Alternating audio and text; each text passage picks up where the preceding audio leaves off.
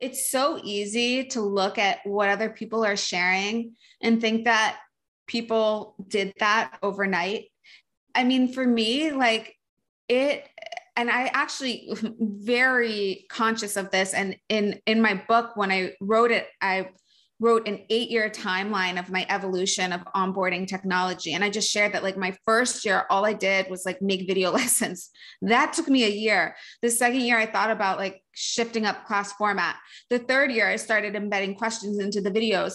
But it's been a progression of years and years for me.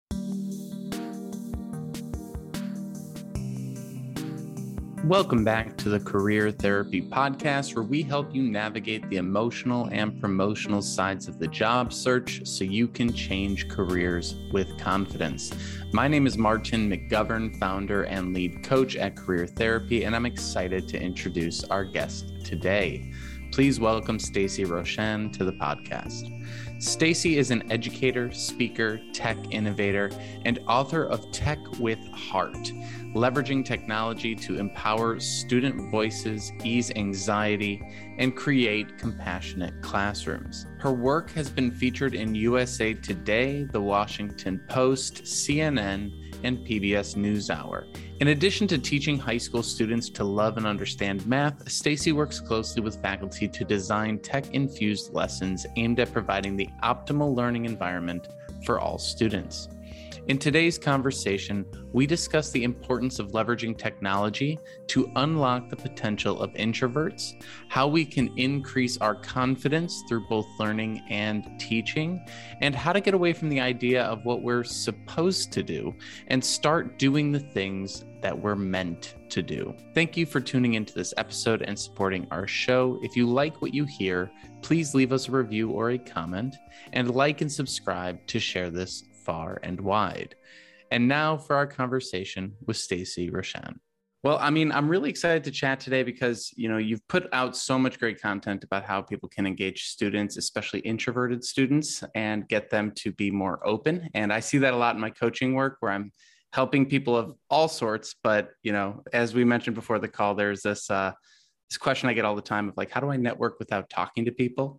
and and so yeah. I, I have so many questions for you today, but let's just start with what's your definition of an introvert? And I know there's a lot of different definitions that are out there online, but how would you describe someone who is introverted? I'll describe myself um, because I very much identify as an introvert, and many of the strategies that I've developed have been what have helped me.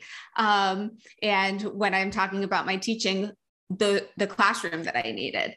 And so for me, um, one big thing is that I originally was mistaking introverted and shy, and you know, there's a big overlap there.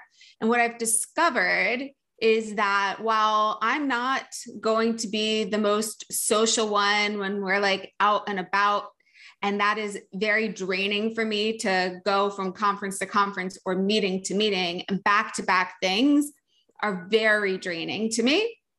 But that doesn't mean that I'm not a very social person. To me, I'm very much more comfortable in an online chat setting. I feel very comfortable connecting on Twitter, on LinkedIn, on other platforms. I find that for me, like having the space to kind of like formulate a response and think and just have that extra processing time makes me really comfortable putting it more of like I'm owning that um, that pace of things. And so while I'm identifying as an introvert, it's not to say that I'm not social in ways and I'm not a networker. Um, so I think that's been something that's a big journey discovery for me personally, thinking about what an introvert means. I love that. Yeah, there's this sort of interesting uh, kind of cognitive dissonance that happens when we think about introverts because you'll see people and they'll say that they're an introvert. I'm an introvert as well. So I feel like you and I are very similar in a lot of ways where people look at us and maybe don't assume right off the bat that we're introverted because we do you know we make videos or we'll put out different things and we'll show up places or give talks and things like that. And it it is this sort of odd internal external thing that that you sort of it's hard to maybe wrap your head around because a lot of extroverted a lot of introverted things can still come out as extroverted in the way that you're talking about. And so you know it's it's the difference between shy or where you get your energy from. And i do think that that's a, an area that we can really kind of dig into here because there's it's maybe used as a catch-all word to describe a lot of different things right? And maybe it's actually describing imposter syndrome or maybe it's actually describing being shy or maybe it's actually just describing not feeling like you're ready for something right? And so there's so much in there. Um, and i like how you talked about in your case it's about taking the time to formulate that response and own your pace. Uh, as you kind of have become, you know, gotten into the world of teaching and you see students going through their educational process, is that how it's showing up? It's like people just need time to think or time to formulate a response. What, what do you sort of see in the classroom as you're working with introverted students? Yeah, I mean, to me, my fascination with technology really began with this idea of like first of all, giving students more time to actually do work in the classroom. So, like thinking about what's the most meaningful use of our face to face time together was a big question for me. I use technology to help me solve that problem. And then another source is really like, how can we really create more inclusive environments where we hear from all the different perspectives in the room and we really celebrate all the different types of ways of thinking about problems. So often it is just the person who raised their hand or you know we confuse a robust and dynamic conversation with a couple of hand raisers in the classroom. How can we really um, make our discussions representative of what everybody in the room is thinking and feeling and giving platforms to every individual so that they can feel comfortable in making their voice seen and heard what are some of the different styles that you see people engage with right? So there is the person whose hand is always up in the room right? Or there's a person that wants to answer every single question which can actually be a negative right? Um, not allowing anyone else to talk. But what are maybe the different styles that you see people leveraging once there are lots of tools to pick from? Yeah. One thing that i've found really interesting was I think it's easy to assume, kind of like we were starting our conversation, that the person who's quiet in the classroom is like less verbal. Um, but what I've found is when I give students the opportunity to record a video response to a question, something as simple as that go home, record in your own space, record at school, record outside, record wherever you want. Just record your response. It's still visible to the entire class. So this isn't about being, you know, shy to contribute to a conversation that their peers would hear. But I find that when I give that video opportunity, that I hear from students in whole new ways. Like some of the quietest students in class will repeatedly have the longest video responses when I open up that platform. So I think a lot of it to me is just providing multiple platforms for individuals so you, we have typed responses, we have video responses, we have in-class conversations and discussions, you know, on paperwork, small group work. I just think the importance of, again, like providing these different ways of being able to share whatever's on your mind is so essential. And I think also, you know, like, so I'm talking about it from the role of the teacher but if I'm talking about it from the role of like that learner, that individual, and this can be an adult or a child, doesn't matter. It's the same thing, it's the same idea. Um, but tapping into like your own creativity as an individual and trying to express your ideas in a way that like really jams with you and I think that's when people can see like your unique talent. And I think so often we try and fit into this mold of the way to make my voice heard is to be vocal at a meeting or you know to share my idea in this big group setting because that's what we're used to and i mean that is so often the loudest voice in the room is one that's just heard. But how might you be able to share what's on your mind in a way that fits you. So for me, a lot of times I do make videos. Sometimes I send a video in advance of something. I really do advocate for um, meeting agendas being sent ahead of time, a detailed meeting agenda so that I can start thinking about things ahead of time. That's my preferred style. And I've gotten to a comfort place um, now to actually request that sometimes if nothing is being shared to say, like, you know, I just want to start being able to think about this. And there's other people who don't want to look at that until we get to the meeting, and that's fine. But for me, I know that I'm going to bring my best self to the meeting if I'm able to kind of think about things ahead of time, or maybe even make a little video ahead of time. Again, like whatever goes with your personality. And I do think you have to embrace embrace your personality and your style. Um, and that's something you learn over the years. Yeah, I, I, like that you're you're kind of calling out the supposed tos as well, right? There's um I remember when I was younger, I would go to these big events, right? These like you know, hundreds of people conferences and things like that. And I would always be that fly on the wall, like person hiding in the corner.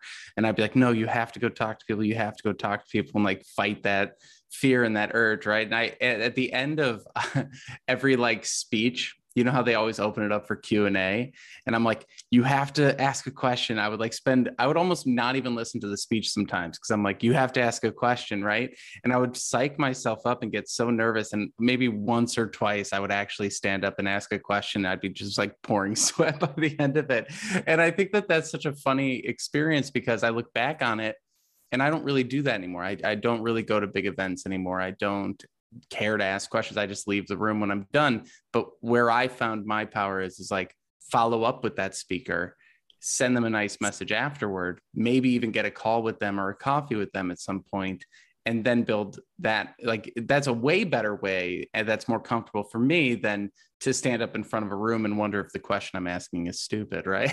so, so these are different things that I like that you're saying. Like figure out what your power is, and so you know throughout your own journey what were those what were some of the earliest things that you felt like you should have done that you really struggled with? And how did you find where your power lie?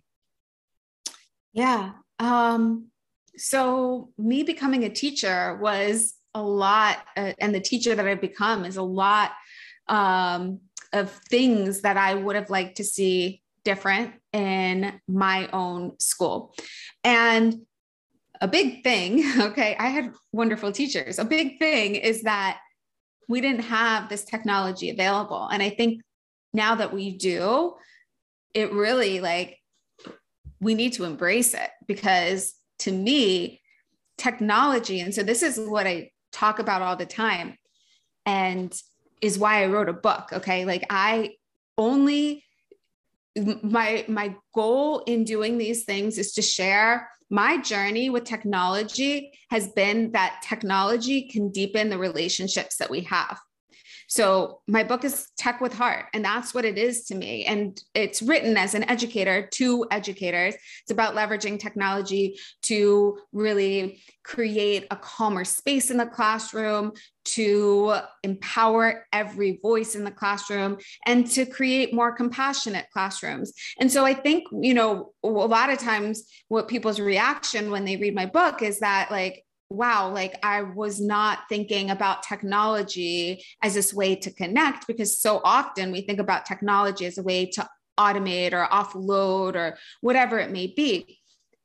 So technology does automate and offload some things, but to me, it's about then like, okay, what do we do with our face to face time? How do we leverage the technology to make the best use of our face to face time? Um, and it's all about like that relational piece and that connection piece. So my journey began with simply making video lessons for my students the flipped classroom model where students would watch the video. And then when we came to class because i didn't have to lecture and stand at the front of the room for so long I was able to really get around to individuals and I was able to hear small groups work and I was able to allow the classroom space to be much more student owned and collaborative than it could be if I did a traditional lecture. Um, and so, and then, you know, things evolved from there. But to me, it really is about this like, how can technology connect us and make things more human? And I do really believe in the power of technology, but I think it comes with very purposeful design of your teaching, your lessons, your meetings, however you're going to create it. I think it has to be very intentional and purposeful. And for those who might not know all the terminology here, can you explain what the flipped classroom is? Yeah. So, again, this is one of those things that I think it has a quote unquote definition to a lot of people, but I think it's very personal. Um, so, to me, the flipped classroom is about offloading the very teacher directed portion of class to video. In my upper level classes, it's a homework video that they'll watch for homework, equipping them with the background knowledge they need to come to class so that we can have a robust conversation about whatever they had watched and really dive into the deeper conversation. And then for them to do group work and problem solve and and do the stuff that is traditionally done for homework um, but do it in the class. So that's why it was called the flip classroom because it was like flipping the dynamic dynamic of homework and in class. But to me the important part here is really bringing that like student ownership into the classroom and so I think the same idea really holds true with like even meetings and a meeting culture that I'd love to see a shift in where, you know, maybe ahead of a meeting, you get like an agenda with some bullet points and that's it. I'd love to see more of like leaders either sharing something that's more detailed, something where like maybe you're collecting um, people's responses ahead of time, giving them space. Like you, you're sharing a presentation and you're giving them space to respond um, within the presentation, so that when you have a the actual meeting that you can discuss all the answers right and so again you're giving space for everybody to share and contribute their thoughts or even for leaders to create little videos, like a, a short video of whatever those like nuts and bolts are, so that when we come to the meeting, we can do the fun work. That's the more like collaborative stuff, the more uh, connecting stuff, and kind of offload some of that very one directional, you know, like the nuts and bolts stuff that just has to be delivered.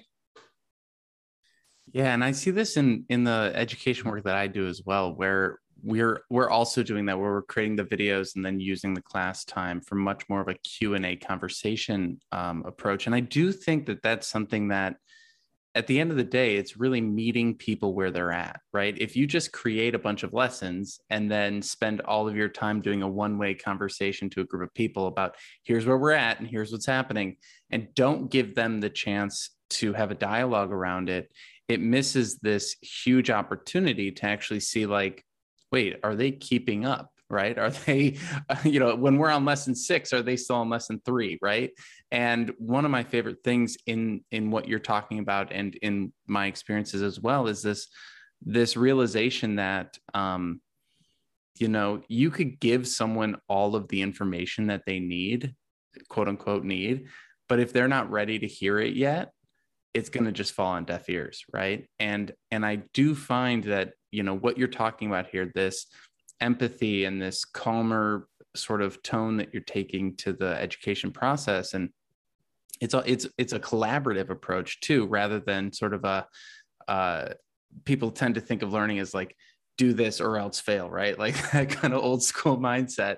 Um, mm-hmm. it really does allow you to adjust on the fly. And i think we see that with you know a lot of the biggest educators that are on the internet right now. They they spend a lot of time maybe doing live streams or doing much more collaborative conversational things that are um, sort of meeting people where they're at with things. And a question might come up in a classroom that you never expected to discuss and now all of a sudden that's going to take up a big piece of, of the time with the students and give give them what they actually need to take action on that week. And I, I, think this is also where the introversion stuff comes up for me and why I'm so excited to chat with you about this stuff today, because in none of the career coaching materials do they really address that side of things. Like different personality, introversion, extroversion, things like that in the job search. It's more so just like you have to network and that's what it is. Go do it. You have to apply and that's what it is. Go do it. But then I get into the classroom and, you know, they could have all the tactics in the world, but if they're anxious, nervous, depressed, insecure, they're not going to actually take action on these things, right? They're just going to know what they they should do and then feel bad about themselves. And so how have you seen this shift the way learners are not just consuming the information, but feeling about themselves and their ability to learn. Thank you for pointing all that out. It's so, you know, like we're just starting to dive in, I feel, to conversations about social emotional learning and the importance of it. But learning can't happen if the child's not in a good spot. Our work isn't optimized as adults if we're not in a good mental spot. I mean, it's just so important that we take care to think about the whole child, the whole learner, the whole person. Um, and so to me, confidence is really big, helping students build confidence. I'm a math teacher. We all know that, like, students notoriously like math is something that they feel underconfident about. And so one of my big goals was like, how do I shift that? And I think one of the things is getting to know my learners better, like getting to know them as individuals so that I can help them build strategies that really work for them. I can't determine that unless I know them on this really intimate level. And the way that I can do that is by seeing them actually working, by watching them, by observing, by hearing them. And again, I can only do that if I'm able to free myself up from the board at the front of the room. Another thing that you pointed out too is just like this ability for individuals to find a pace that works for them best. So when we do use videos for pieces of information, that's something that can be watched as many times as somebody needs. It can be played at 1x speed, it can be played at 0.8x speed, it can be played at 1.5x speed. So, really, you get some control over the pace of that learning. You can pause, you can rewind, you can rewatch a section. Another important piece to me is that I do embed questions into the videos that I share. Um, my students are really developing their awareness of, of whether they understand the material or if they don't. I mean, how often have we been in that situation where we watch something, we watch somebody do it, we drive in a car and we're like, okay, I know where you're going because you're driving. But until we get in the driver's seat, we don't really know where we're going. And so I think it's really important to embed those questions so they can self check on the spot. They know when to rewind, and I can help them kind of learn how to pace themselves. Another component is that I can get really valuable information from the students before they walk into the classroom, kind of like your example of like going to whatever the student was confused on and really making a conversation on that. When I embed the questions ahead of time in the video, I see what the whole class had missed. I see what questions are coming up. Um, and I also see what individual student needs. And so I can carve out class time based on those pre analytics those that pre information that i get. And i don't grade students on their homework. So they don't get like if they miss almost all the questions but they gave a lot of effort. And i can tell that as a teacher. I can tell the effort level. They're not going to get a bad grade on that. Like homework is a learning opportunity but i need that information to know that that student needs extra support and i should probably go over to them first when students start to break out into their small groups for work. And so, you know, again, it's just like, how can we use this information? And then, too, if I'm providing space for them, if I'm embedding questions into the video, some of those are short answer. I try and always give questions where it's like, hey, what were you confused on? So, those kids who might be a little bit introverted, not want to ask a question in front of the whole class, they can ask me the question there in the video and then I can answer it in class. And then I have the kids who are, you know what, like they don't care. They don't want to take the extra time to type it in while they're watching the video. They come to class and they're just going to be asking a million questions. Well, they still have that opportunity. So, you know, just again, like changing up the the forums and the formats for for kids to be able to get what they need And I think that helps them build confidence. Yeah, it's casting that wide net, right? Because it, it sort of reminds me of that, like, there's no stupid questions rule, right? And really encouraging people to ask the the obvious question that maybe they're too scared to ask because they don't want to look stupid, right?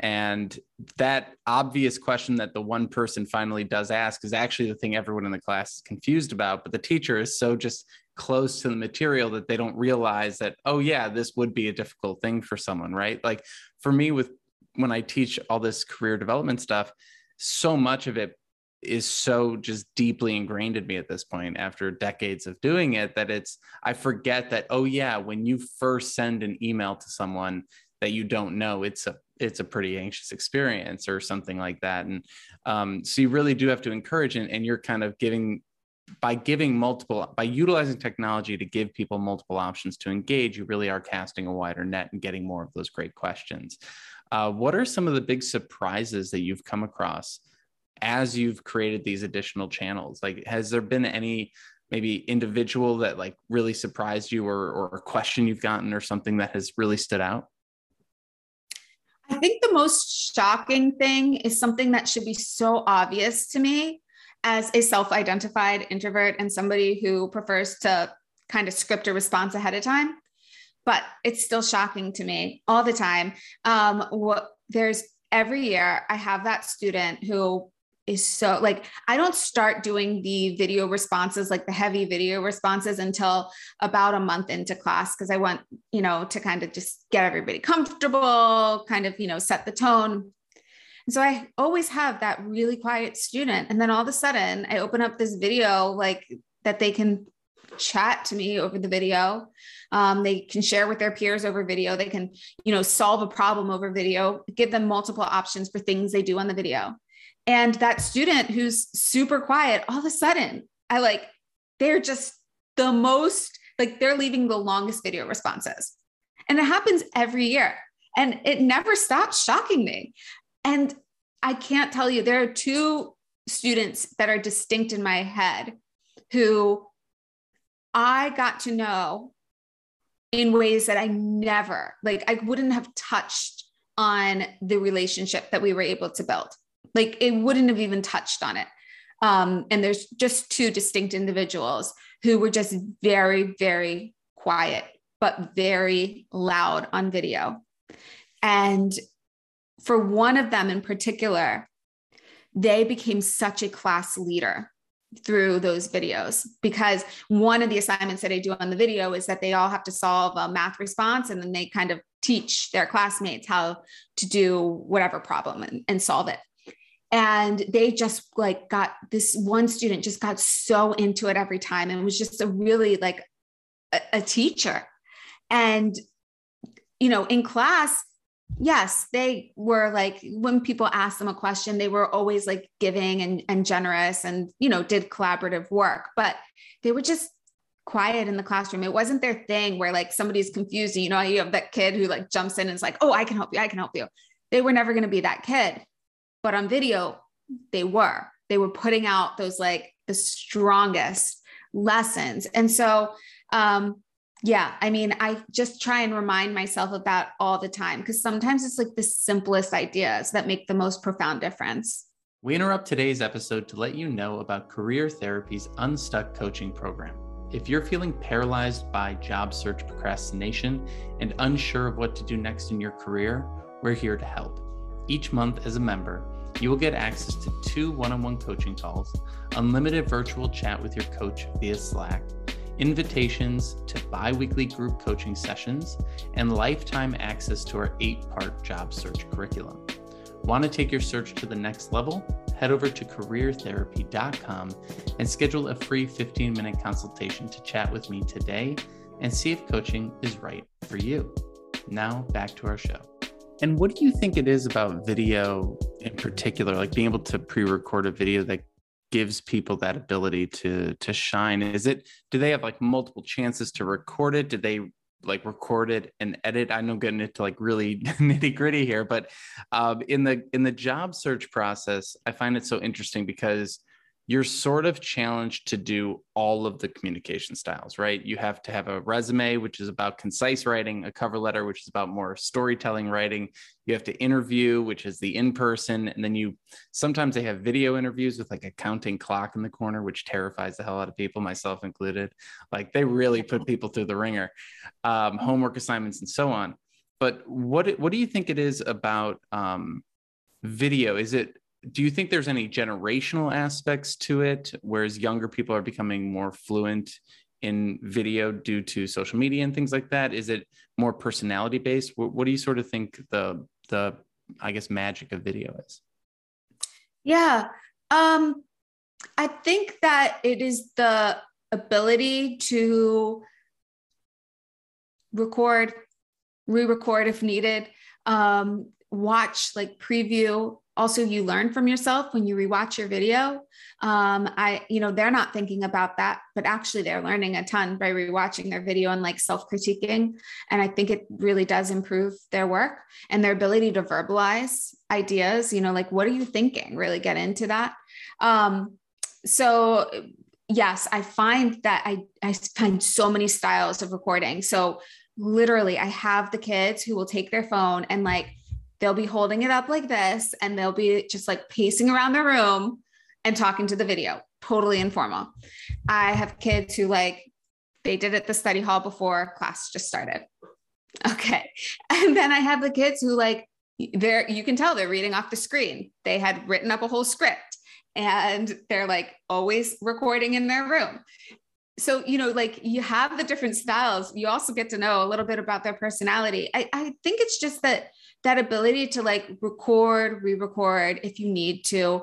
I do think that they're comfortable recording on video. Um, I've seen a big difference just in since I started doing this versus now in, in terms of like the comfort of just like even sitting down in front of a video and and being you know like conscious of like is my hair done you know things like that um i'll see students like recording to a teacher in a very informal environment and i'm fine with that. Not all teachers are and it's fine to like give your own expectations. I like it because i feel like i get insight into that student. I get further insight. So you know video is just one of those platforms that i find uh, that's it's easier for me to see to get to know more about the student's personality. So i think that's why i tend to talk most about video especially as a math teacher um, versus just written stuff where it's a little harder for them to really express themselves fully. And when it comes to that that change, right? We're seeing people become more fluent in creating videos and content, but do you see a change in the in classroom experience at all or are people more are are people becoming less and less confident in the classroom um kind of as like the video becomes more confident or are the dynamics in classrooms staying fairly consistent well, I think there's a lot of shifts in the classroom. And I don't know how much of that is due to the pandemic and the increase in social media use among, you know, our teenagers. Um, like attention spans are definitely changing, but it makes sense. Like a four minute TikTok video is way too long. You know what I mean? So, like, them being used to something Whereas, like when I went to school, it's like you're watching a half an hour TV show with commercials if you want to watch something. There's no other option. So things are shifting dramatically. Um, and I don't think we have all the answers yet to really how to engage students and keep their attention. Um, it is an important thing to to train. You know, you were talking before too about like when you do a job interview that you need to have all of these different skills to you know express yourself in all this these different ways. And as much as we've talked so much about using technology to like shift the game um, to you know like allow students to be more comfortable in a platform that's most comfortable to them i don't want to dismiss the importance of making sure that you know our learners are equipped for all different types of conversation. It's really important. Um, people have to be stretched outside of their comfort zone and it is our job to you know help equip them in all the different types of formats that they might be responsible for um, communicating and but i think it is important as leaders as teachers that we design inclusive um, and accessible conversations for all the different types of people so that we really are able to hear from all different types of voices. So I think we have to continue to practice as individuals to get comfortable. You know, like, okay, yeah, I'm not the most comfortable going to a big conference. That doesn't mean that I'm not going to go to some of them, but it does mean that I'm not going to travel more days than I'm at home versus somebody else who's going to choose that format. So, anyway, I think I got a little bit off topic there, but I just wanted to like since you had pointed it out, I just wanted to make sure that we that I said that out loud. Yeah, well, and it's it's giving people the tools that work best for them and giving them some exposure to everything so they can be ready for the world, right? And I think this is maybe one of the areas that it's good that you're out there promoting this stuff so much because um, there might i'm curious have you come across much pushback in regards to maybe from the older guard let's say um, uh, in in how to teach and the ways that teaching has changed because i think the pandemic really shook things up right what was your experience of the pandemic and how it has shaken the um, education world and what now that we're you know fingers crossed coming out the other side of it um, how, what what is sticking and what is there any like pushback to go back to the old ways? What what are you sort of seeing as like the general tenor of like the edu- world of education right now? Yeah um it's it's a tough i feel like it's a tough one to address right now because there's a lot of like th- this year was i think the hardest year ever. Um i think it was harder than last year for sure. Um like my my perspective and opinion on it. The amount of uncertainty like i can't wait to get to a more certain school year. Um just you know like thinking thinking last year before going in that we kind of knew what was going to go on and then things just shifted um very quickly. Anyway um one of the things like when you ask about pushback i think there was a big like um there's questions from parents um like now i really share why i do what i do and i feel like my voice has gotten out there enough that like it's very clear um, but i think for teachers it's very important to like express why you're doing certain things. So when you're flipping your classroom like what is the real need for that and how is it really working? Making sure that you know a parent who learned when they went to school by like sitting and getting lectured and thinking that lecture is really the best way to learn then seeing their child now like learn material over video i think it's very easy for them not not i think i know um, from experience that it is easy for them to assume that okay now the student's responsible for learning all the material on their own at home. That's the way they learn. And, and that's not where the learning happens. The most powerful learnings happening in the classroom but it's very important to express like how you're really doing class how conversations happening. Um, so i think explaining the why why you're doing this is essential so that parents can get on the same page because i think trust begins with parents um, when we're teaching teenagers uh, and younger at least. And um, another aspect of it is yeah like trust from all like from students too. I, I only mentioned the parents, but like it's important to get the students on the same page and and get them into that expectation because it's hard. It's hard to make a shift. So like even how do you take notes when you're watching a video? It's easy to assume that students they watch videos all the time, they know how to do that, but in my experience they don't. And so, you know, helping them learn how to pause, to play, to really take ownership for their learning is really important task. Um, I forget the second point that I was getting at. Well, you were hitting on a couple of really key ideas here, um, and I want to circle back to some of the things you mentioned earlier, which is you're you're talking a lot right now about trust, and mm. prior we were talking a lot about confidence, and you know it is we're in different worlds with kind of similar overlaps, uh, teaching different age groups, which is so interesting, and it, I just yeah. think it's so fun because so much of it is the same, right? And I think like you know we're talking about teenagers here and we're talking about math and we're talking about the the educational learning environment but everything you're saying translates in my mind to the people that I teach who are in their 20s and 30s and 40s and 50s. and it's it really is interesting to sit there and hear you say the words trust and confidence because that again is the same exact thing that I'm experiencing where people don't trust themselves they don't they they learn the thing and then they don't trust that they actually know it, right? Or they haven't put it into practice. Maybe you even have a, a little more hands-on because you have tests and things like that. But in in the world that i'm in you know people feel like unless they're being paid for the thing that they've learned that they haven't learned it. That's a general imposter syndrome idea that comes up a lot. And i have to mm-hmm. continually remind people that learning it is part of doing it.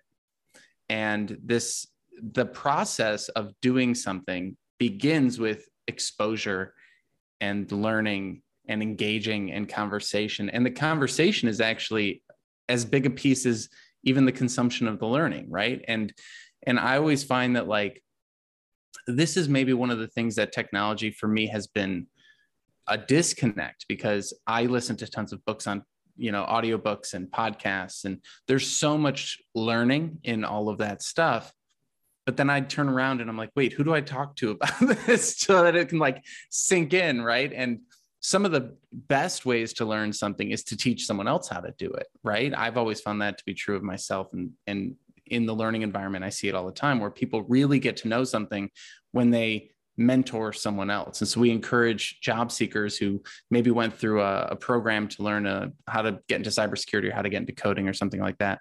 We say, go mentor the next group of students, go teach this to someone else in the class, like talk to each other and help each other out. Because I do think that like trust in yourself and confidence in yourself also comes from collaboration, conversation, and and a passing it on as well. So you you might have two people in a classroom.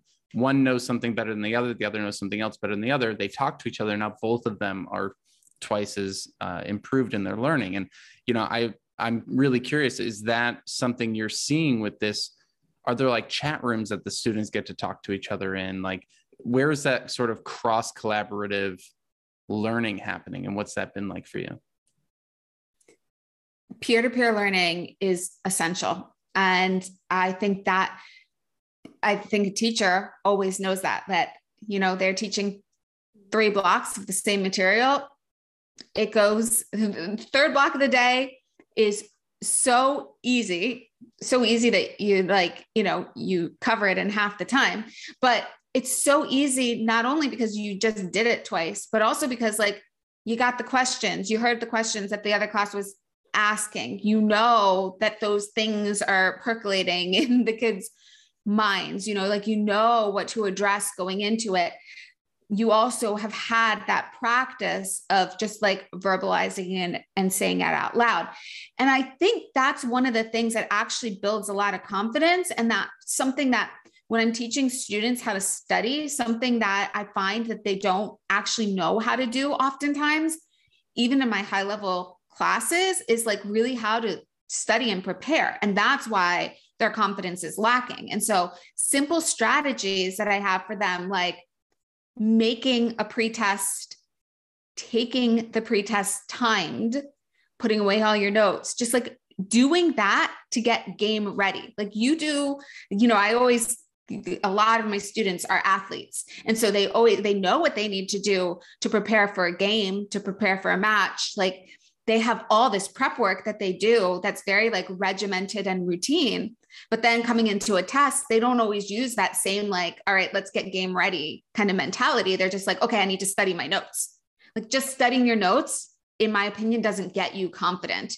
because you haven't done some of those things that just make you feel like okay I've practiced this. I've like done this scenario. And then the other piece, which really goes into the peer to peer learning, like we were talking about, we're going to go back to the videos again. Sorry.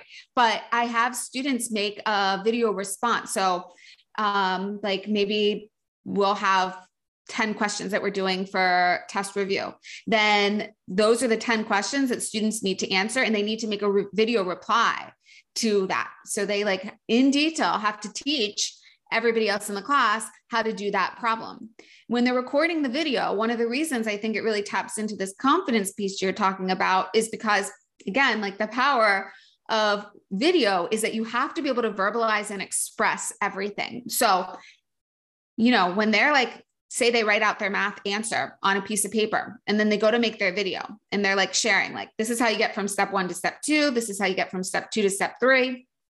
And then all of a sudden you hear them like pause and they like skim over the next step. And then they're like, okay, and this is how you get from six. And so in that moment, if I'm doing these, uh, sometimes I do these way ahead of the test, and then I'm able to like catch the student and be like, well, that was a little bit skimmed over. But they develop a self awareness as they do this of like, um, I couldn't really explain that step. And so right there, they're like, you know what? That's a step they would have missed on the test because they were probably consulting their notes and that's how they got the next piece of the equation, right? But if they hadn't taken the time to just like sit and think about how they're going to explain this to a peer, they wouldn't have learned that. And then the other power is the students that are watching them do this video. Now they're getting tips from a peer.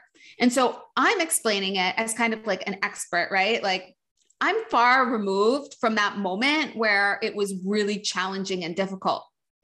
They're very close to that moment they know the pain points that their peers are experiencing. And so when they solve the problem, they can say with total sincere empathy, like, oh, I know this part's hard. And that's going to resonate with their classmates because that part is hard for them in that moment. And they're able to call it out and address it and slow it down right there. And it also it also helps them realize they're not the only one who's struggling with that. And I think that that's such a big piece to the confidence part. Um, I do group coaching uh, with all of my students because, or all of my clients, because um, I, a lot of times they'll just repeat back something that we had talked about in a one-on-one session or something. One of my favorite things is when someone thinks that they come up with something that we've talked about before, and I'm like, well, I mean, we discussed that, but you go ahead and believe that you came up with it. Like, I'll let you have that win. and like, that's perfect for me. I'm cool with that. And it's like, there is this power in hearing it from someone going through the same situation as you. And I think, like, even a concept that maybe was in the curriculum, being re-expressed as though the person is like oh well i had an interview yesterday and this is what came up or you know in the te- in your case like well you know when i was doing this homework problem here's what came up. Even if it's um you know something that everyone in the in the group has learned before hearing it from the perspective of someone who's in the same emotional place as you i think is huge because it it reduces that I'm the only one struggling with this. I'm the only one who's, and then that's that like negative spiral where it's like, well, if I'm the only one who's struggling with this problem, that must mean that I stink. And then all of a sudden you've got like the cascading belief that I can't do this, which impedes your ability to learn and to execute and things like that. And I also really like what you're saying of like getting off script. Um, I'll, I'll do mock interviews with people all the time and they'll literally have like scripted answers to questions on their screen that they're reading to me. And so I'll either change the question on them just to mix it up, or I'll say like you have to throw the script out. Um, and and I think that again, this goes back to learning styles. I had someone actually this morning, and they said, uh, I have a bunch of interviews coming up, and I scripted out all my answers, and then I read that you know I did a little mock interview with some fa- friends and family, and they told me that I sounded too scripted. I think I screwed up. I should have done bullets instead of scripting. And I'm like, no, no, no, no. You didn't screw up. You needed to script. All you need now is to remove the script. If you want to do bullets too, that's great. But I also think people get really down on their learning styles because they feel like they should learn a certain way or they should be it should come more naturally or it should, like there's all these shoulds right? And when we're talking here as educators i really I, I again i appreciate that you brought up the word confidence because it really is the core of someone's your belief in being able to pass the test as um, I think there was a study once where they had someone they had they they did an actual study with people going into a test saying like really positive things or negative things like not even related to the test just positive and negative phrases and it dramatically changed the scores. And so, really helping people keep that positive mindset, I think, is so important. And you had talked earlier about getting people comfortable and setting the tone in the first few weeks before having them do a lot of these um, videos and things like that. What is your approach to getting people comfortable and setting that tone? And what sort of tone specifically are you trying to set? Yeah, so I'm a big routine person. I, I believe in routines for myself personally and for my students. I challenge my students a lot. Um, I'm an AP calculus teacher. Um, so, you know, we have hard stuff to cover. We have a lot to cover. Um, but I like to just kind of like, here's the expectations. We we set them from like day one. They're going to be challenging to, you know, learn, develop. But we're going to develop it slowly so that as the material gets harder, you're just going to be like repeating the same procedure. So they know when they come into class, like every day is kind of the same type of a thing. Like they watch a video for homework, they come into class, the expectation is that they have their notes on their desk, that they have a little warm up that we're going to do together. And then they're going to do group work and we'll do some type of a closing activity. And like every day is that same format. Every day I want them coming into class, having their notes on the desk. Like every night that they go home for homework, more or less, they know that like they have this video to watch and they know that they can like over the course of the week kind of time when they have more time to do things and less time. So I feel like um kind of like at the beginning of the year just getting them used to that format while the material is a little bit easier because we usually start with something that's a little bit more of a review tone or just a little bit easier to handle you know it's the beginning of, of the year. And while we're doing that kind of just share some of the tools but like kind of ramp them up. When i start the video I usually start it as like private ones where i'm the only one that sees the video so they get used to that and then I do ones where like everybody responds. And then maybe a couple months into that, then we start doing peer critiques of the videos. So it's just like a gradual, like you get more comfortable making the video. Okay, so now let's allow all your peers to watch a video. Okay, now you're more comfortable making the videos and seeing what your peers are doing. Let's talk about what critiquing a video is actually like and how to give really effective feedback. So just kind of like ramping things up, but don't forget like you think that students use all this technology and they're comfortable with all of it, it can be very easily overwhelming to them also. So I just do believe in that power of like starting slow and and gradually ramping things up. Yeah, and I think that that really translates because you know, with the job search, I think people tend to think I'm either good at it or I stink at it, right? And I mean, you're working with people at an age where they know, of course, I need to learn this, right? Like, of course, this isn't something that I know. I've never taken AP Calc before. But with the job search, right. most people that I work with, they've had a job before. So they're like, well, I'm just terrible at mm. networking. I'm just terrible at this thing. And I, again, that self belief, I think, is a really limiting factor. And really, what it should be is just can I get slightly better at talking to people over video chat? Can I get slightly better at writing? Can I get slightly better at, you know, selling myself or whatever the thing might be? So I really appreciate you kind of breaking it down in that way. Um, I think, too, can yeah. I just mention that I feel like it's so easy to look at what other people are sharing and think that people did that overnight I mean, for me, like it, and I actually very conscious of this. And in in my book, when I wrote it, I wrote an eight year timeline of my evolution of onboarding technology. And I just shared that, like, my first year, all I did was like make video lessons. That took me a year. The second year, I thought about like shifting up class format. The third year, I started embedding questions into the videos. But it's been a progression of years and years for me. And I think it's easy to see these, you know, social media influencers and all these people that seem to come up overnight. And yes, there's been a couple of overnight successes, but the majority of the people who have like made it, it's taken years and years and years of work to get to that spot. And so I don't think it comes overnight. And a lot of learning happens. And a lot of people, they don't put all of the learning that they're doing behind the scenes to learn how to make the videos or like making a TikTok video doesn't come naturally to everybody. Like there are courses for this that people are taking. So there's a lot of learning that does happen.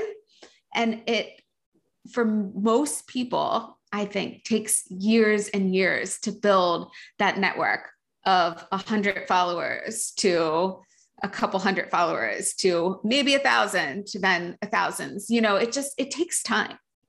Absolutely. And you can get a lot of success even at the early places. You know, I think a lot of people think they need 10 million followers or whatever in order to be successful. No, there's like success at every level to be had. And and so I appreciate you kind of calling that out. And then to that point, where do you see things going? Because it's not done yet, right? Your your work is far from over. So what are you most excited about looking forward in regards to technology and education and how we can include more voices? Yeah. So one of my biggest goals um, right now. And why i'm also just like really excited to talk to you um, because it's like a little bit outside of just like the traditional k-12 education space um, that i normally talk in. But like how can we create more inclusive equitable environments that really empower every voice? And i think that we can leverage such simple technology tools to really change the game, um, not just in the classroom, also in work environments for leaders. I think it's just so important to remember that everybody loses when we don't hear from all voices, when we don't hear everybody's idea represented the amount of times that you know somebody like you know when you said this this resonated so strongly with me. The amount of times that i've sat in a meeting and because of the way i am i like to script that response in my head. So i'm like scripting the response in my head. Somebody asked a question scripting the response in my head. I'm thinking about it. During that time i haven't heard all this wonderful conversation that's gone on. Whereas like you could have simply solved this question for me or solve this problem for me by like giving me a couple bullet points ahead of time. I could have kind of pre-thought about things. Like I don't need it super scripted. I don't need, I'm not reading line by line. I just like my mind gets into this like space where I like have to just think and I think a little bit in circles before I'm ready to like say it out loud. Right. And so just give me that like conversation starter and I would be a different person at that meeting. I would be so much more present at that meeting. Um, and so, yeah, like creating more inclusive environments through very simple tech tools um, to, again, like empower all different voices and ideas and allow us to like hear the wonderful things that everybody in the room is thinking. Um, yeah, that's one of my biggest goals right now. That's awesome. And and it's becoming more and more possible. And that's what's so cool with everything that you're talking about. Uh, as we wrap up here today, where can people find out more about your work, follow along, and, and engage with what you're doing? Yeah, thanks. Um, I have a website that's techiemusings.com. It has all of my, you can find me everything you need there. Um, also, for since we are talking about connection, I'm on LinkedIn um, which is how I met you. And then I'm also on Twitter at BuddyXO. All right. Well, thank you so much for joining us today, Stacey. I really appreciate your time and uh, good luck teaching all those kiddos. Thank you so much for having me. Thanks for joining us for today's episode. If you found this conversation to be helpful, please like and subscribe wherever you are listening. We also appreciate it if you take the time to leave us a review on iTunes. It really does help us spread the word and get these ideas out to more job seekers looking to build their careers and improve their lives just like you. If you'd like to learn more about career therapy and see our different coaching options, you can head over to careertherapy.com to learn more. Thank you again for stopping by. We wish you all the best in the future of your career. Have a good one.